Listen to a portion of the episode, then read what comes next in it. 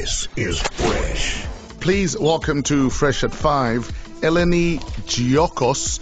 She's a freelance financial journalist, a media trainer, and you can catch her on ENCA. On Twitter, she says she's exceptionally curious, passionate about Greece and Africa. Please welcome Eleni. Eleni, morning. Have we lost Eleni? Yeah, we think we've lost her. We're going to have to try her again. No.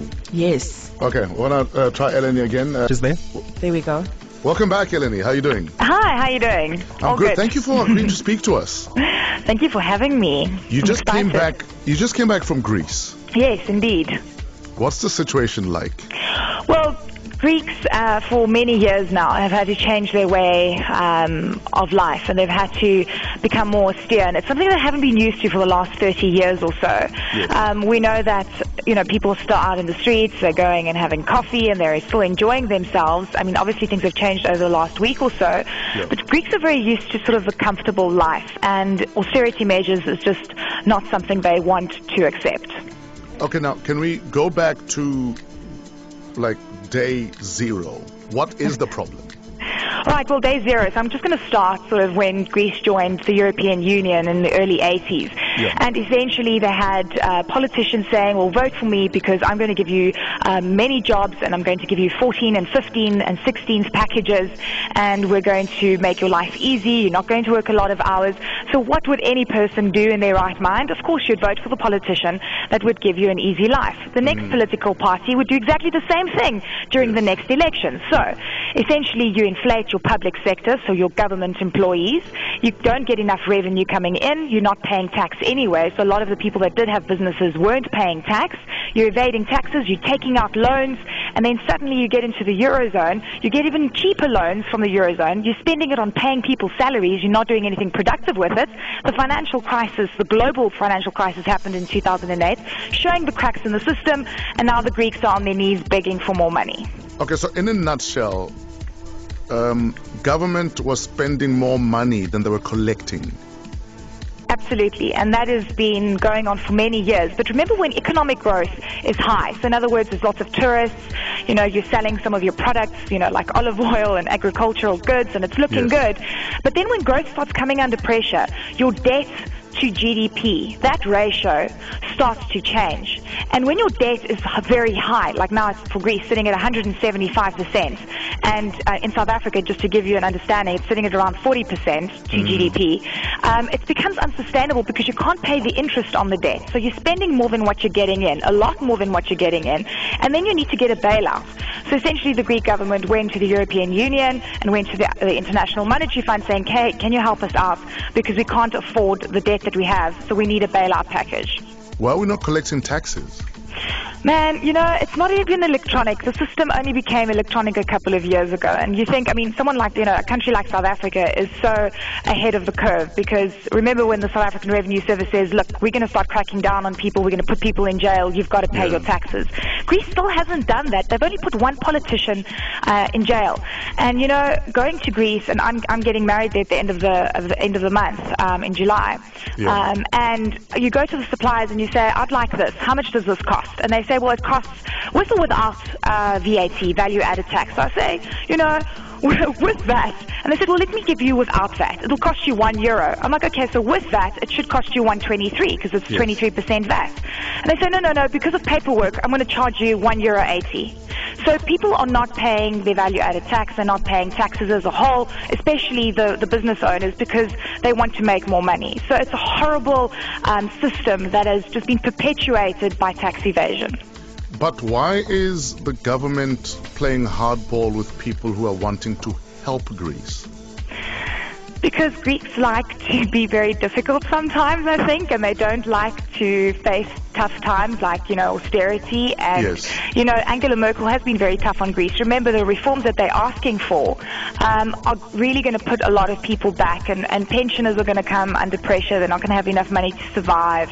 Um, you know, they're paying taxes left, right, and center. So the Greek government is trying to collect as much as they possibly can. I mean, you buy airtime in Greece, you get taxed around two euros on a six euro, um, you know, airtime uh, card.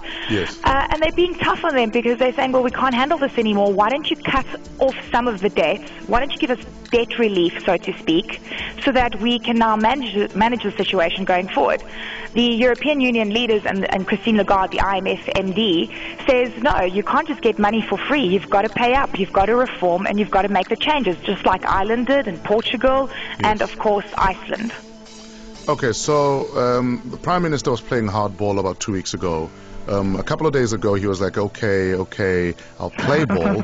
but yesterday, he was telling uh, Greek folk that in the referendum, vote no. I don't understand. No, I don't understand. You know, every time, I don't know if you've picked this up, over the last few years, you know, when it comes to Greece, there's always like this 11th hour deal that comes through and someone kind of buckles and says, okay, okay, we'll sort the situation out. And yesterday, we were, um, you know, waiting for, well, the day before yesterday, we were waiting for the IMF to either go to Greece saying, okay, we'll give you an extension on the payment, Yes. or, um, you know, um, they were expecting Angela Merkel to go to Greece saying, okay, we'll give you money to pay the IMF. But then that, that didn't happen. And a couple of hours before the deadline, um, Alexis Tsipras went in and said, okay, can we get another bailout? These are the things we're willing to change. Are you guys keen? And they all said, drop the referendum and we will give you another bailout. And Tsipras says, no, we can't drop the referendum. We've promised our people that they can vote. Um, so, you know, it didn't work out. And I promise you that if over the next few days, Tsipras sticks to the referendum. No one is going to assist Greece until after Sunday. And if Greeks vote no, which is very likely to happen, it basically means that the ECB and the IMF is going to pull away all assistance, and that could mean a default, and that could mean a Grexit, so Greece leaving uh, the Eurozone. If they vote yes, fresh, then that's a different scenario. Okay, how would you fix the situation? How would how would I fix the situation? Well, firstly, I would tell Greeks to vote yes, and secondly, I would promise them that I would fix the system. So tax for me would be a big thing. It would be a big starting point. I would put task teams in place like we did in South Africa and put people in jail. Yeah. I would then drop the corporate tax rate so that businesses can, you know, do a lot better. I would also uh, fire a lot of people from the public sector. I would retrench people, and I would make sure that the, the economy recalibrates itself. I would cut back on a lot of other spending, like for instance military, uh, because Greece is, is quite big on military. They're very scared of Turkey, and they, you know, they want to be strong if something happens from the Yes. east.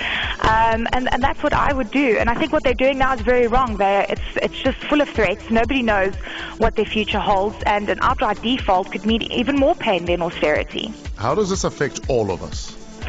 Well, it does affect all of us because if the European Union and the Eurozone as a union fails, because basically it has already failed because they can't keep their members together and they're fighting, um, that could create something that we call contagion, so in other words, a domino effect. And we could see other uh, countries leaving the Euro, uh, Eurozone or we could see other countries buckling under debt. That could create um, domino effect into uh, the US. Money then gets pulled out of emerging markets like South Africa, and the rand comes under pressure. We see trade coming under pressure with the eurozone, and it's just havoc all round. We are pretty safe because we're far down south, but we've got problems of our own, and it's just going to exacerbate the weak growth in South Africa and the very volatile rand. Oi. I know it's it's it's crazy, but look, the good news, and I know you like focusing on good news. Greece is a beautiful country. Um, it's a fantastic place to visit. It's summer there now. I suggest you all go, take some euros with you, and have some fun. Yeah, it'll be nice and cheap. yeah, I mean it's such a beautiful country. Have you been, Fresh? I, I was in Greece uh, nine years ago doing gigs. I did a couple of gigs in Athens, and then I did, I think, three or four gigs in Corfu. So I love Greece. Do you remember any of it? Uh, yeah, yeah, oh, yeah. good. Okay, I- I- you didn't have enough fun then. You should. Uh, No, no, um, my, my, my, my, my tour was sponsored by Absinthe, so I, re- I remember half of it. That's brilliant. No, Greece is, is absolutely fantastic. And that's what's going to pull it through. You know, the Yeah. tourism sector. And Greeks are tough, hey? Promise you they've been through a lot and they're going to get through this as well. We hope so. Eleni, uh, listen, all the best uh, to your country folk. Thank you. Are you voting on Sunday? No, I'm not. I'm in Johannesburg, so I'm not going to be voting. I'm glad I don't have to vote because I think it's a really tough one. Yeah. Um, so I'll leave it to the experts. Eleni, thank you very much. It makes a lot of sense. It, much, it makes much more sense to me right now, and I can finally explain it to my six-year-old. She's been asking, so Okay, good. I'm glad. Take thanks, care. Eleni. That was Eleni uh, Jokos, Giokos. Uh, you can catch her on ENCA. She's a financial journalist. Fresh at 5 on 5FM.